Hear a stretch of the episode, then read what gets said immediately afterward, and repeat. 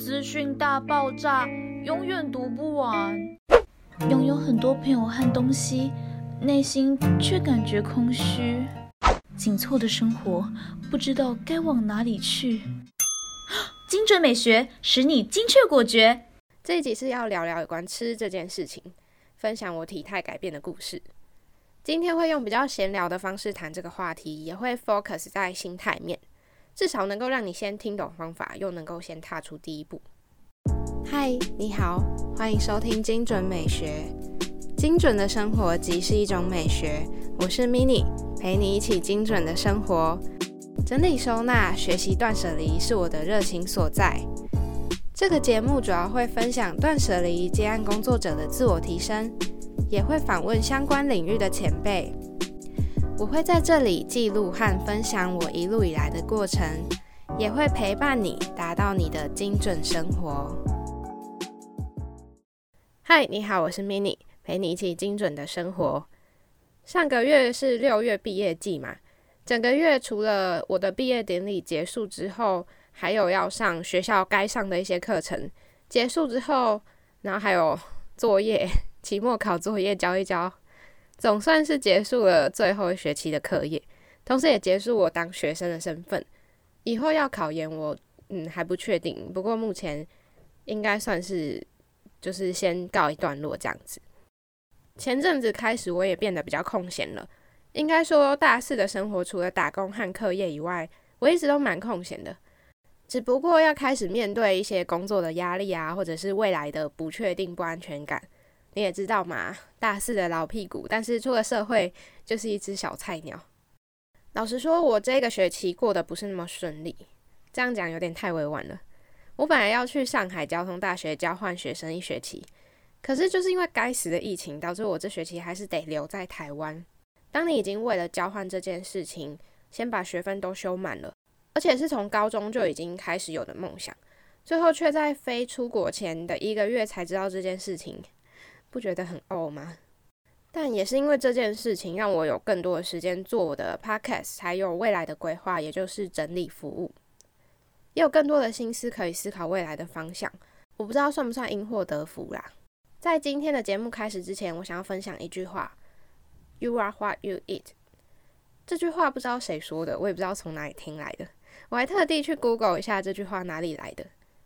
最早是出自于十八世纪的法国作家萨瓦兰，嗯，好酷哦！我以为这句话是谚语之类的。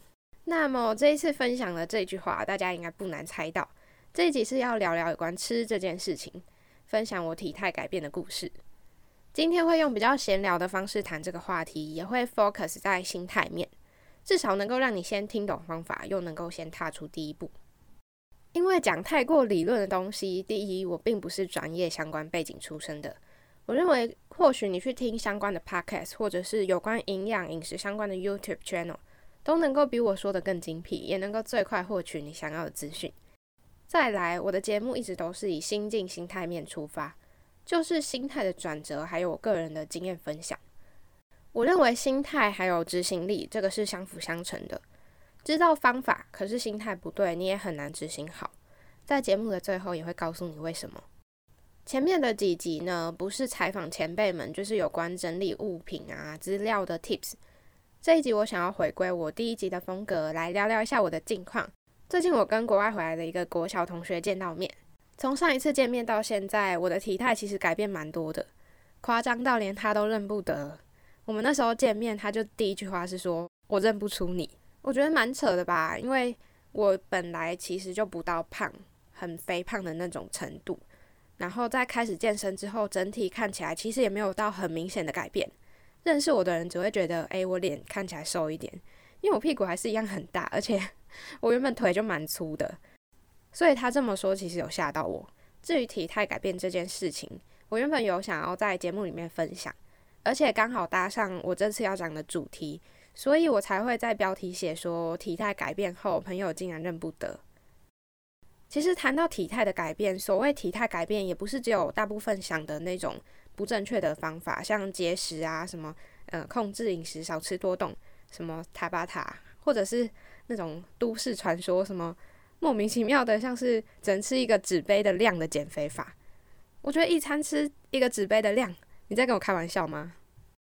要做到有效的体态改变，除了要用对方法，不至于浪费时间以外，还有一个最重要是心态。虽然大家都知道最基本的方法就是热量控管啦、规律运动、搭配饮食控制，还有作息正常、喝水要够，还有一些更详细的我先不说。但是当你知道你必须这么做，首先你的意识本来就存在着被限制的感受，除非你本来就有一些很好的习惯。否则，你一次做到这些令你感到不熟悉的行为，其实很难坚持下去。必须要一直一直的提醒，甚至无形之中限制了你。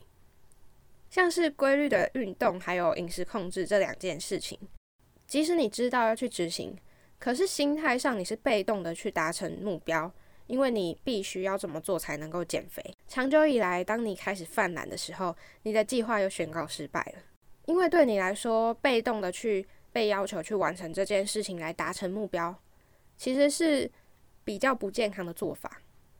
不过，当你转换心态，找到其他的好处，是主动的去做这些事的时候，会更有帮助。例如，当你规律运动、饮食控制、作息正常、多喝水这些事情，你不要为了什么目的去做，而是你心里想这是发自内心对你的身体会有帮助的，而不是说你做这些事情来换取。你有一个好的身材，这个根本的原因，其实你没有马上达到效果的话，很快你就会失去动力了。但是对身体帮助这件事情，你可以很快的感觉到你身体精神变好啊，或者是你的体力变好了。这些事情其实是在短时间内有成就感，而且又可以马上见到效果，而且你持续做，心情会变得更好的一件事。接下来养成习惯的方法。其实养成习惯是循序渐进的，所以必须要先给自己明确的方向和目标，再慢慢的达到。我一堆朋友都问我方法，但是不到一个月就放弃。唉，习惯了啦。在习惯建立之前，要给自己明确的方法和目标。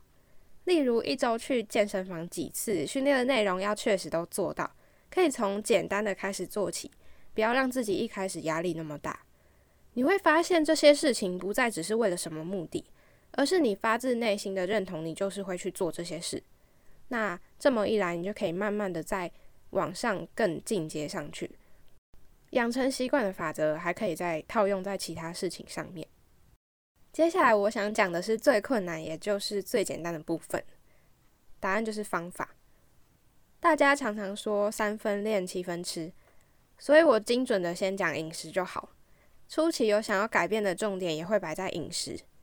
不过，饮食控制这件事情很靠的是经验法则，所以很多人在这一步刚想要尝试就开始放弃，更不用说后续的毅力了。听了精准美学前几集的内容，是否激起你对精准生活的动力呢？无论你是否开始行动，推荐你到节目 IG 的首页填写连接表单“精准守则懒人包”。里面会分享我的整理技巧，前二十位填写还能够抢先收到实用的方法和工具推荐。所有的资讯将会在收集到二十份表单后开始送出。节目 IG 是 M I N I M A L I C E 点 T W，或是搜寻精准美学。另外，也欢迎你分享断舍离的心境、收听感想，或是纯粹想要跟我聊聊天，也都欢迎。害羞的人可以填首页连接的匿名传声筒表单，让我有机会在节目里分享你们的故事。因为每个人适合的方法不同，所以需要时间去尝试。但是最根本、最最最根本的方式是计算热量，营养素比例也是其次的重要。我的朋友很常问我怎么减肥，所以必须要先知道自己所需的热量多少。这些请自己 Google 吧。有的朋友是连自己 Google 都不想，又问了很多看起来像是伸手牌的问题，我也只能笑笑啦。但最后还是有帮他算。因为这是一个很好控制饮食的方式，我也会这样和其他朋友分享。因为数字是最客观、最准确，而且最能够检视的。不过好笑的是，我从来没有想要减肥，然后算热量这些事情，我几乎没有执行过几次，就是精算热量啊，然后拿磅秤去算。身边依旧会有很多对减肥一头热的人跑来问我怎么做。我高中的时候有一个同学，时不时吃一堆零食。然后又想要尝试哪种减肥法，隔一段时间又胖起来，然后再继续无限循环。每次经过我座位旁边，还会特地看我午餐吃什么啦，问我说：“哎，你怎么维持身材的？”不过老实说，我高中也没有到所谓的瘦啦，从头到尾就是一个 baby face 的小女孩。可能她好奇要怎么样才能跟我一样吧。但是我觉得她身材不错。那后续我开始真正在身材上有改变，是开始接触健身。刚开始是做一些徒手的训练。我发现阻力训练、重量训练对于体态的改变是最直接的。我也蛮庆幸我在高中的时候就有这样的体会。至于方法和理论的面向，就是到了大学才慢慢接触，甚至到了大三我才真正踏进健身房。总之，如果你想要更精准的去改变体态，除了前面说的饮食控制以外，你还要健身。其实其他运动也是可以，但是健身是一条最近的路。可是要走得好，走得顺利，也必须要做很多功课，还有学很多的方法，或者是去上课。一直以来，其实我是蛮佛系的在健身，我不是为了什么目标，只是纯粹有兴趣。我带着这样的前提去做，其实压力也会少很多。如果在这方面的得失心很重，所累积的压力其实会引起压力荷尔蒙皮质醇的上升，间接的会影响代谢，甚至是引发暴食症啊、厌食症。用正确的心态去执行很重要。所以接下来我要分享我在饮食上的习惯改变，希望接下来你不要偷笑。以前我在高中跟我妈吵架，或者是我不爽的时候，我会去吃家里的零食，但是只有维持一小段时间。我那时候吃完会压抑说：“诶，为什么会这样？”甚至会因为想要泄愤吃零食，可是中间我完全没有意识我在吃东西。后来我心情不好的反射动作好像就是去吃甜食，幸好我不会扯到冲出去买东西吃。也不会像暴食症一样吃到无法控制，或者是吃到吃到饱到受不了。只不过这个行为好像真的成为没有意识的反射动作。之后不知道为什么，我突然有一阵子开始意识到，我生气的当下做这件事情，并不会让我更好过，而是在伤害自己。我之后就没有刻意这么做了。所以也让我体悟到想法的改变很重要。另外一个重点是有意识的选择食物，这一点最重要，打五颗星。好像补习班的老师在教学。当你对食物的营养成分开始有所认知，你会发觉台湾的早餐店都很糟糕，尤其早餐，真的是早餐。如果你对你的饮食已经有初步概念，再来去检视自己的三餐，对，又是检视，你会发现早餐店呢，那些高碳水、高油脂、过多的加工食品，根本就不适合生存在你的日常饮食。你偶尔吃是可以的。也不必把自己绑得太死，但这不能是一个习惯和常态。再来是分量，以往我没有意识的吃三餐的时候，我会习惯要吃到有饱的感觉。有时候吃一次，我还会想说，诶，那买个什么点心，买个什么甜点，买个什么零食，买个什么饮料，但却没有意识到热量或是自己究竟吃了多少。那有个方法是把盘子装满全部的分量，你再开始吃。那吃完之后，你就知道，其实你吃这样子的分量已经够了。我的话其实是用另外一个方法，我会去避免一次就吃那种超大分量的东西，所以，嗯，就会慢慢的想说，那我一次先吃一半，或者是我吃这样就够了。我这样的习惯可以让自己知道我该吃多少，不然你以往的行为会导致长期的习惯，甚至成为常态了。最后一个 bonus 是找事做。也是我最近才开始感受到的独门小秘诀，可能是因为我很喜欢主持，还有录节目这件事，还有我做的内容是我的热情，所以开始做精准美学的事情，我好几次都会忘记吃饭的时间，甚至还有一次忘了出门的时间。这个就是心流，心中的心，流动的流。当你专注到忘了时间，当下就称为所谓的心流。以前我的习惯是偶尔会跑到客厅吃东西。但现在变成忙到饿了之后，我必须先塞一点东西，这样的反差其实我觉得蛮扯的。整体来说，这些习惯不论是饮食或是运动，都是长时间你不知不觉的累积起来。回头看来，我会觉得蛮夸张的。我以前是个不折不扣的吃货，尤其对甜点、甜食这件事，我也领悟到，在心态上，饮食和断舍离的心态是密不可分的。如果你的心里是追求越多越好的话，会追求更多的食物、更多的甜食、更多的垃圾食物、更多的热量。当你对食物有正确的认知，你就不会去追求更多的重口味，而是学习珍惜足够的美味，还有选择对你有益的食物。这边我想推荐一个 podcast 节目《女子健心室》，主持人在里面有提过正念饮食，也有讲到关于食物的正确认知。其他集也有访问来宾，有关于自我认同的心态改变。我也常常听一听节目，觉得很有共鸣，跑去和主持人佩佩聊天。我认为减肥这件事情，或者是改变体态这件事情，接受自己的心态最重要。因为体态这件事情急不得，又需要持之以恒才能达到你的理想，必须用正确的心态才能走得长久。今天这一集分享好多。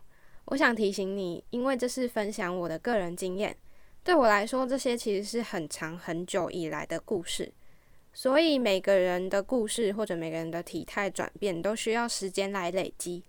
不要认为你短时间就能做到。对我来说，这应该算是至少有四五年的时间了吧。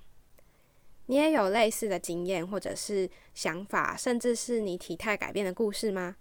欢迎到 IG 私讯我聊聊天。谢谢你收听到这边，我要公布我举办的第一个活动内容。mini 现在正在征求整理个案，会试出三个免费的整理咨询名额。详细的办法会公布在 IG 的贴文，征求整理个案。资讯栏也会有活动办法，详细的办法会公布在 IG 的贴文，征求整理个案。资讯栏里面也会有活动办法。欢迎你在贴文下面留言报名，也可以 tag 你最需要整理的朋友们，或者是你可以代替你的家人参加，但是请你的家人来咨询也都欢迎哦。今天的节目到这里告一段落。这个频道主要会分享断舍离、自我提升的主题，目前在 Apple 和 Google Podcast、Spotify、First Story 和 Sound 都听得到。欢迎在你习惯的平台追踪我，还有留下评论。节目 IG 是 M I N I M A L I C E 点 T W，或是搜寻精准美学都可以。欢迎私讯我你的想法，分享节目资讯。点 IG 首页的连接，开启你我的连接。美好生活从精准美学开始，追踪节目从订阅开始哦。